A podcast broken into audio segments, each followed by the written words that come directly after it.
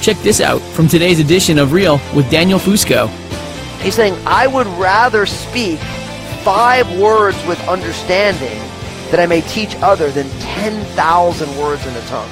So it's saying that God wants us in Proverbs 2, 1 to 9, that God wants us to desire wisdom, to desire understanding, to walk in that wisdom.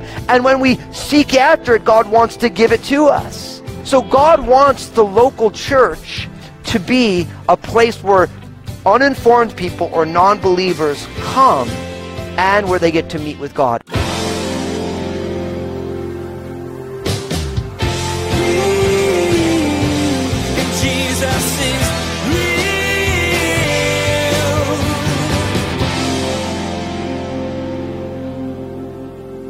Today, I want to look at a passage of Scripture that really focuses in on what I'm calling spirit inspired words, but really the focus is going to be on uh, prophecy and on the gift of tongues. And so let's get right into it. I want you to open up your Bibles to uh, 1 Corinthians chapter 14. 1 Corinthians chapter 14 as we look at these spirit inspired words. Now, I do want to make this case as, as you're finding your way to 1 Corinthians 14. Paul in this section is really working with the church in Corinth because the church in Corinth was a spiritually vibrant church, but there was all sorts of issues going on in the midst of such spiritual vibrancy. And so look at what it says in verse 1 of 1 Corinthians 14. It says, Pursue love and desire spiritual gifts, but especially that you may prophesy.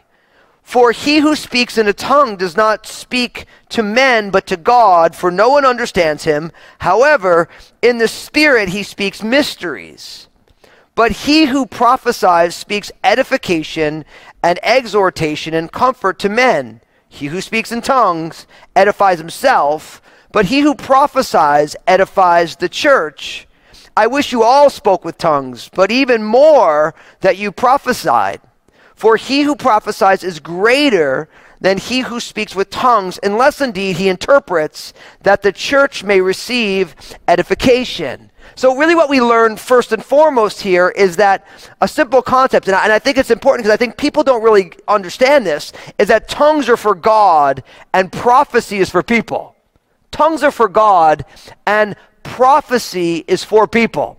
So, as it relates to the gifts of the Spirit in the context of the local assembly, it says that we should pursue peace because the greatest, or we should pursue love because the greatest of these is love, and we should desire spiritual gifts but especially that we may prophesy. So, really, what Paul is saying now is he, he's making a difference, a distinction between the gift of tongues and the gift of prophecy. And really, what he's saying is that prophecy is better in the local church because prophecy is for people. Prophecy is a way to build up people, and tongues although they are important, they edify the individual who shares in a tongues, but it doesn't edify the people. And so, in the context of the local assembly, what God is really looking for is for the people to be built up, and prophecy is better at that than tongues. Look at what it says. For he who speaks in a tongue does not speak to men, but he speaks to God, verse 2 for no one understands him. However, in the spirit he speaks mysteries. So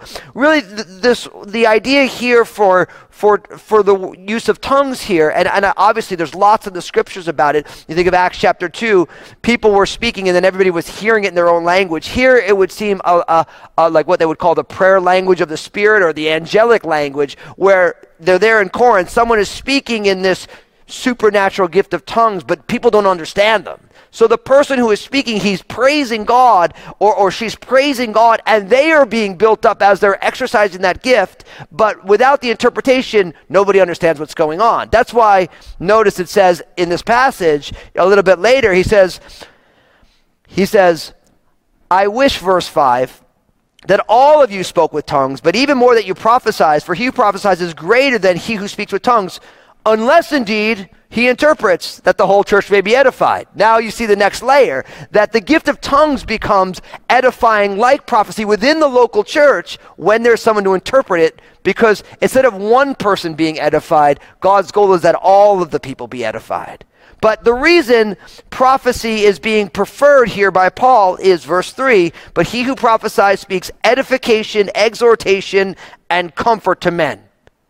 So, edification, exhortation, and comfort. That's what God wants the church to be. It's a place where you get edified, you get built up. It's a place where you get exhorted, where you get pushed forward, where, where, where the Word of God and the truth about God pushes us forward. And because of who Jesus is and what He's done, we have comfort because we're at peace with God and we have the peace of God. See, that's what God wants church to be. God doesn't want church to be a political rally, God doesn't want church to be a way to affirm our sinfulness. It's exhortation, it's edification, and it's comfort, all because of who Jesus is.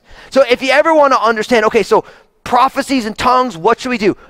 Tongues are for God, prophecy is for people, and tongues become for people when there's interpretation so that people can join in and be edified with the praising of God. One uh, commentator said it this way that prophecy makes believers of unbelievers, the speaking in tongues leaves the unbeliever to themselves.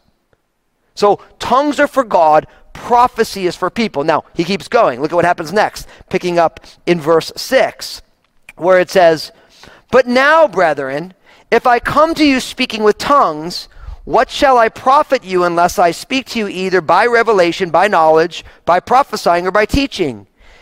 Verse 7 Even things without life, whether flute or harp, when they make a sound, unless they make a distinction in the sounds, how will it be known what is piped or played?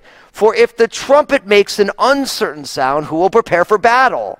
So likewise, you enter, unless you utter by the tongue words easy to understand, how will it be known what is spoken? For you will be speaking into the air. There are, it may be, so many kinds of languages in the world, and none of them is without significance. Therefore, if I do not know the meaning of the language, I shall be a foreigner to him who speaks, and he who speaks will be a foreigner to me. Even so, you, since you are zealous for spiritual gifts, let it be for the edification of the church that you seek to excel. Therefore, let him who speaks in a tongue pray that he may interpret. Verse 14 For if I pray in a tongue, my spirit prays, but my understanding is unfruitful. What is the conclusion then? I will pray with the Spirit, and I will also pray with understanding.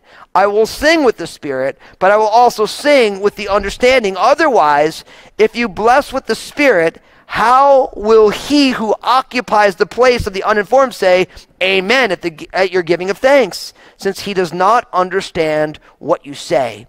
For you indeed give thanks well, but the other is not edified.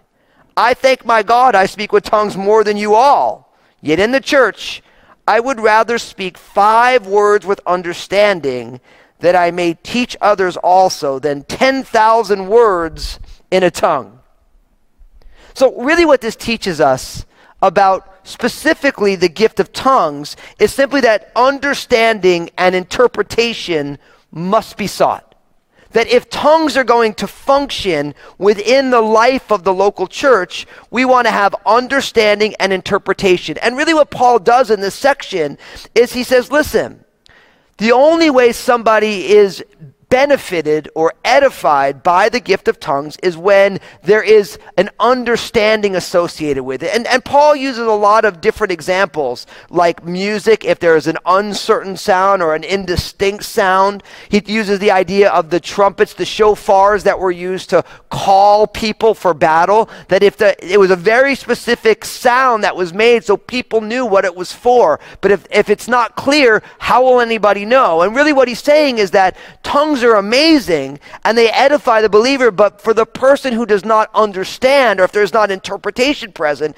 it literally leaves people still at a distance from one another. And really, what Paul is saying is that as amazing as tongues are, if it is not interpreted or if it doesn't come with understanding, then for people who are not in the know, they're going to feel like outsiders. They're going to feel like, hey, this isn't for me. I don't belong here. And, and those are not the things that God wants the local church to feel like. And I think what's really fascinating about all of this is that Paul, as he's breaking everything down, as he's boiling everything down, he ends up saying, listen, he's saying, I would rather speak five words with understanding that I may teach other than 10,000 words in a tongue.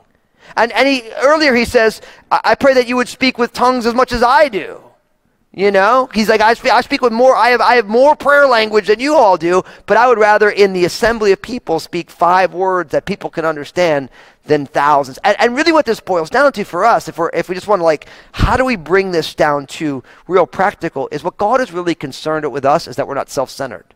That we're not selfish. That it's not like, this is what I want to do and so that I do it. But it's like, no, how does everybody get blessed? So he's not saying that tongues are not as good as prophecy. He's saying that without understanding and interpretation, tongues don't have the ability to edify everybody the way the gift of prophecy does. And what God really wants to do for all of us is actually divorce us from our obsession with ourselves so that everything within the church is not about us. Every once in a while, we run into a situation where somebody with the spiritual gifts, it's just all about them. And it's like, well, hold on. If it's all about love, then it's not about you, it's about Jesus. And it's not about you doing what you want to do. It's about saying, hey, listen, I'm going to esteem others higher than myself. In a lot of ways, it's what we've also learned as we've gone through a global pandemic and a public health crisis, is that people really struggle with doing things that they don't want to do for other people. And as I keep seeing, I see it in my own life, and I'm like, here it is again. It's I'm selfish. And really, what Paul is saying here is that in the context of the local church, it's not about selfishness, it's about selflessness. It's about how do we build up the most people. And of course, he wants that understanding and that interpretation to be there. And it reminds you, of course, of Proverbs chapter 2, verses 1 to 9, this idea of with understanding and interpretation, where it says, My son, this is Proverbs 2. It says, My son, if you receive my words and you treasure my commands within you, so that you incline your ear to wisdom and apply your heart to understanding, yes, if you cry out for discernment, if you lift up your voice for understanding, if you seek her as silver and search for her as for hidden treasures, then you will understand the fear of the Lord and you will find the knowledge of God. For the Lord gives wisdom. From his mouth comes knowledge and understanding. He stores up sound wisdom for the upright. He is a shield to those who walk uprightly. He guards the path of justice and he preserves the way of his saints then you will understand righteousness and justice, equity, and every good path. So it's saying that God wants us in Proverbs 2 1 and 9, that God wants us to desire wisdom, to desire understanding, to walk in that wisdom. And when we seek after it, God wants to give it to us. So, as it relates to the, the gift of tongues and how it should function in the local church, God is saying, Look, I want you to function in understanding. I, I want you to make sure that everyone can be built up in the process. Now, as we continue down, 1 Corinthians 14, picking up in verse 20, the Apostle Paul says this. He says, Brethren, do not be children in understanding, however, in malice be babes, but in understanding be mature. In the law it is written, With men of other tongues and other lips I will speak to this people, and yet for all that they will not hear me, says the Lord. Therefore, tongues are for a sign not to those who believe, but to unbelievers. But prophesy is not for unbelievers, but for those who believe. Therefore, if the whole church comes together in one place, and all speak with tongues, and there comes in those who are uninformed or unbelievers, will they not say that you are out of your mind? But if all prophesy and an unbeliever or an uninformed person comes in, he is convinced by all and is convicted by all and thus the secrets of his hearts are revealed. And so, falling down on his face, he will worship God and report that God is truly among you. So, so what really what we learn here now is that God wants us to let the signs do the work. God wants us to let the signs do the work. He's saying, little children, be children, don't be children in understanding. Don't be immature as it relates to understanding. In malice, be babes. Be have no interactions with malice, but with understanding, we want to be mature. So remember, we said in, interpretation and understanding must be sought. And now he's saying, look, grow up in understanding. The people of God should be wise and understanding. And then he uses a quotation from Isaiah chapter 28, verses 11 and 12 where it says, With men of other tongues and other lips, I will speak to this people, and yet for all that they will not hear me. And really, it's a prophecy of the Gentiles, the people of other tongues and other lips from the Jewish people, coming and, and, and talking about Jesus to the Jewish people who have rejected Jesus as the Messiah, right? But he says, therefore, tongues are for a sign, not to those who believe, but to unbelievers. But prophecy is not for unbelievers, but for those who believe. And so, really, what's going on here is he's, he's saying, in effect, that, that even though tongues does not edify everybody, it is a sign to the unbeliever. Whereas prophecy is not for unbelievers, but for those who believe. And so, again, because because prophecy is for people and tongues are for God. When a, a non believer sees someone speaking in tongues, they're like, What is going on right now? And that's why the Apostle Paul says, Therefore, if the whole church comes together in one place and all speak with tongues, and there comes in those who are uninformed and unbelievers, will they not say that you're out of your mind? And, and, and literally, I've been to churches like that where, where someone comes on in, everyone's speaking in tongues, and people are like, What is going on? Right? Because they don't understand what's going on. And it, and it seems like they're crazy. They're speaking unintelligibly. There's all these things going on. And, and, and it is a sign to them, but they don't understand what's going on. But notice, but if all prophecy and an unbeliever, an uninformed person comes on in, he is convinced by all and he is convicted by all. And thus the secrets of his hearts are revealed. And so, falling down on his face, he will worship God and report that God is truly among you. So God wants the local church to be a place where uninformed people or non believers come and where they get to meet with God. And in a lot of ways, I think that's why Crossroads is such a unique place. Because for a lot of local churches, and again, it's like it's not my responsibility. I pray for all churches. For a lot of churches, it's really just about believers wanting to use all the gifts that they have right? And so it, there's never a thought of what is a non-believer going to think when they walk in the door. It's just I want to walk in these gifts, and a lot of times people get upset, like, well, I want to do this thing. It's like, well, actually, it's not about you; it's about Jesus, and you wanting to do that. Like, what's going to happen if an unbeliever walks in? And and a lot of times, believers forget that part of our job is to do the work of evangelism to make more disciples. So again, God wants these spirit inspired words, prophecy, and tongues to, to be a sign, and we need to let the sign do the works that God wants them to do. You know, in effect, Christian prophecy on the unbelievers, it's, it's threefold. They're, they're convicted of their sin, they'll be called to take account of those sins and examine their condition, and then they will have their sinful hearts and past laid open to inspection and ultimately be led right to Jesus which is what God wants. Now, look at what happens next in verse 26. It says, How is it then, brethren, when you come together, each of you has a psalm, has a teaching, has a tongue, has a revelation, has an interpretation? Let all things be done for edification. If anyone speaks in tongue, let there be two or at the most three, each in turn, and let one interpret. But if there is no interpreter, let him keep silent in church, and let him speak to himself and to God. Let two or three prophets speak, and let the others judge. For if anything is revealed to another who sits by, let the first keep silent. For you can all prophesy one by one, that all may learn and all may be encouraged. And the spirits of the prophets are subject to the prophets, for God is not the author of confusion but of peace, as in all the churches of the saints. So, really, to bring all this to a close, what the Apostle Paul is really advocating with these spirit inspired words of tongues and prophecy is that edification is key. Building up is key. God's main focus in the gifts of the Spirit is to build people up. And, and really, what you have here is the Apostle Paul needs to unpack for the church in Corinth what does it mean to be spirit filled in a way that isn't self centered, but be spirit filled in a way that builds everybody up? Notice what he says, verse 26. How is it then, brethren?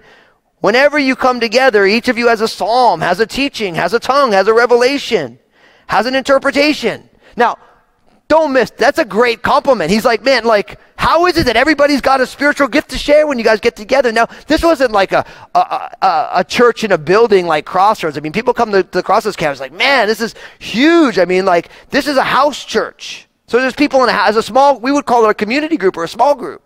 I think when everybody gets together in this church in Corinth, everybody's got a spiritual gift to share. And that's a kind of an awesome thing. But the problem is, notice, let all things be done for edification. How do we do that? First, you take turns. This is stuff we learned in kindergarten, right? You take turns. If anyone speaks in a tongue, let there be two, or at the most three, each in turn, and let one interpret.